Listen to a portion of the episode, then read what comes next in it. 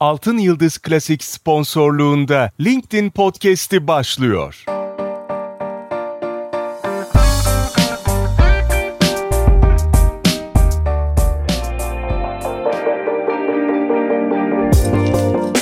Dijital Kimlik Atölyesi podcast'inden herkese merhaba. Ben Aysu Bilgin.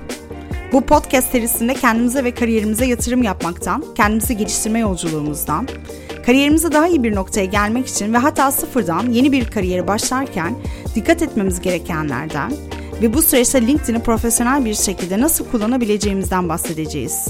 Hep birlikte değişimi kucaklayacak ve daha iyi hissetmeye giden yolda kendimizi geliştirmek için neler yapabileceğimizi birlikte konuşacağız. Kimi zaman farkındalığımızdan, konfor alanımızdan, sağlıklı rutinlerden bahsedecek. Kimi zaman LinkedIn'i en verimli şekilde kullanmak için püf noktalarından, LinkedIn'e network'ünüzü başarılı bir şekilde nasıl geliştirebileceğinizden bahsedeceğiz. Hazırsanız başlıyoruz. Herkese merhaba. Dijital Kimlik Atölyesi'ne hoş geldiniz. Bugün iş dünyasının geleceği uzaktan mı yoksa ofis mi biraz ondan bahsedeceğiz. Son 10 yıldır iş dünyası büyük bir dönüşüm yaşıyor. Bu dönüşüm büyük oranda çalışan refahı alanında yaşanıyor aslında. Eskiden iş dünyası denince akla gelen işkoliklik, iş yaşam dengesinin olmayışı gibi unsurlardı. Artık kabul edilmiyor. Ben de sanıyorum eskiden böyle dönemler çok fazla yaşadım. Popüler görülmenin yanı sıra ayıplanıyor hatta. 20 yılı aşkın bir süredir iş hayatında olan birisi olarak ben bu dönüşümden oldukça memnunum. Bahsettiğimiz dönüşümün altyapısı uzun süredir hazırlanıyor olsa da büyük bir çoğunluğu pandemi sonrasında gerçekleşti. Pek çok işi evden halledebileceğimizi öğrendik. Çalışanların büyük bir kısmı uzaktan çalışmayı kolaylıkla benimsedi ve aslında hep ihtiyaç duyduğunun bu olduğunu fark etti. Ancak uzaktan çalışmanın verimliliği düşürdüğünü düşünen farklı bir kesim daha vardı. İşte bu zıtlık son 3 yıldır iş dünyasının en önemli tartışmalarından birini doğurdu. Uzaktan mı çalışalım yoksa ofise mi gidelim? McKinsey'nin bu konuda 2022 yılında gerçekleştirdiği bir araştırması var. Araştırma sonuçları 25 bin Amerikalının anket sonuçlarına göre şekillenmiş. Verilere göre katılımcıların %58'i haftada en az bir gün evden çalışma fırsatına sahipmiş. %35'i ise haftanın 5 günü evden çalışabiliyor. Katılımcılara uzaktan çalışmak ister miydiniz diye sorulduğunda ise %87'si evet olarak cevaplandırıyor. Tabi bu cevabın içine hibrit de dahil. Yani kabaca çalışanlar uzaktan çalışmayı seviyor diyebiliriz bence. Belki de tam bu yüzden pandemi sonrasında tekrar ofise dönmek isteyen şirketlerde yoğun istifalar yaşandı. İnsanlar kurduğu iş yaşam dengesinden vazgeçmek istemedi. Bu yüzden kendi taleplerini karşılayabilecek yerlere yöneldiler. Üstelik pek çok kişi uzaktan çalışmak maaştan bile daha geçerli bir sebep oldu pek çok kişi için.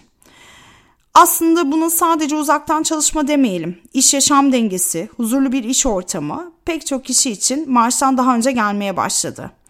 Günlerimizin büyük bir bölümünü çalışarak geçirdiğimizi düşündüğümüzde hiç de haksız bir düşünce değil bence. Evden çalışmak isteyen evden çalışsın diye kestirip atmakta elbette kolay değil. İşin verimlilik gibi önemli bir boyutu var.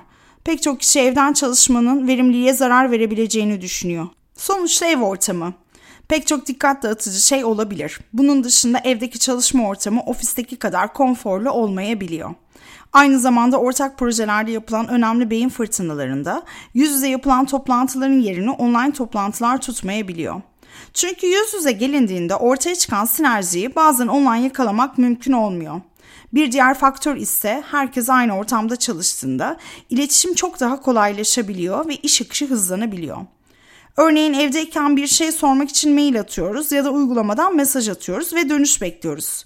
Ofisteyken masaya bir ziyaret bile yeterli olabiliyor ve işinizin daha hızlı hallolmasını sağlayabiliyorsunuz. Gibi gibi evden çalışmanın verimliliğe farklı etkileri var diyebiliriz aslında. Çalışan açısından dezavantajı ise yine bahsettiğimiz gibi dikkat sağlamanın zorlaşabilmesi.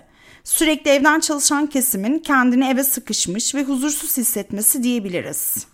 Diğer bir unsur ise uzaktan çalışmanın kimi zaman iş yaşam dengesine zarar verebilmesi. Aslında bütün bu hikaye zaten iş yaşam dengesinden çıkmamış mıydı diyebilirsiniz. Burada bahsedilen işi ofiste bırakıp dışarı çıkamamak, evdeyken her an ulaşılabilir konumda olmak. Desktime diye yazan bir yönetim uygulaması var. Belki biliyorsunuzdur. Hem şirketler hem de freelancerlar için zaman takibi, verimlilik takibi sunuyor. Kullanıcılar arasında bir araştırma gerçekleştirilmiş. Oldukça çarpıcı. Araştırmaya göre evden çalışanlar ofis çalışanlarına göre ortalama bir saat daha fazla çalışıyor. Yani çalışma saatleri aynı olsa bile evden çalışanlar ofis çalışanlara göre bir saat daha fazla çalışmış oluyor. Yani az önce şey demiştik ya, evden çalışmada dikkat dağıtıcı şeyler olabiliyor diye. Sanırım ofiste çalışırken daha fazla dikkat çekici şeyle karşılaşıyoruz. Yine uygulamanın araştırmalarına göre uzaktan çalışanlar hibrit veya ofisten çalışanlara göre çok daha verimli çalışıyor. Açıkçası ben de aynısını düşünüyorum. Ama bunun genel geçer bir bilgi olarak kabul edilmesini de savunmuyorum. Yani bence iş stili yaptığınız işe göre, ofis kültürünüze göre değişebilir. Genel işleyişi uzakta çalışmak olarak tutup gerekli olduğunda ofis kullanılabilir. Örneğin proje bazlı bir çalışmada ekip toplantısı gerektiğinde yüzde çalışma tercih edilebilir. Haftanın veya ayın belli günleri ofise gidilerek hibrit bir yöntemde tercih edilebilir.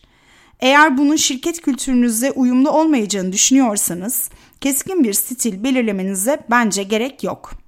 Burada kendi esnekliklerinizi yaratmanız önemli. 2023 yılında tüm iş dünyasının ana odağı esneklik. Bizim de anahtar kelimemiz esneklik. Örneğin şunu diyebilirsiniz. Benim şirketimin çalışma biçimi evden çalışmaya uygun değil. O halde siz ofisi seçersiniz. Ancak çalışanlarınıza belli zamanlarda evden çalışabilme hakkı vermelisiniz. Bu dönemde çalışan memnuniyetini sağlamak için en azından bunu yapmanız oldukça önemli. Uzaktan çalışmaya yarı zamanlı olarak da olsa bir şans vermenizi tavsiye ederim. Çünkü uzaktan çalışmada problem olarak görülen şeylerin pek çoğu ufacık düzenlemelerle aşılabiliyor. Dinlediğiniz için teşekkür ederim. Bence bu konuyu ileriki zamanlarda yine eğileceğiz. Çünkü iş yaşamında esneklik konusunu uzun zamanlar daha tartışacağımızdan eminim. Bir sonraki bölümde görüşmek üzere. Sevgiyle kalın. Altın Yıldız Klasik sponsorluğunda LinkedIn podcast'ini dinlediniz.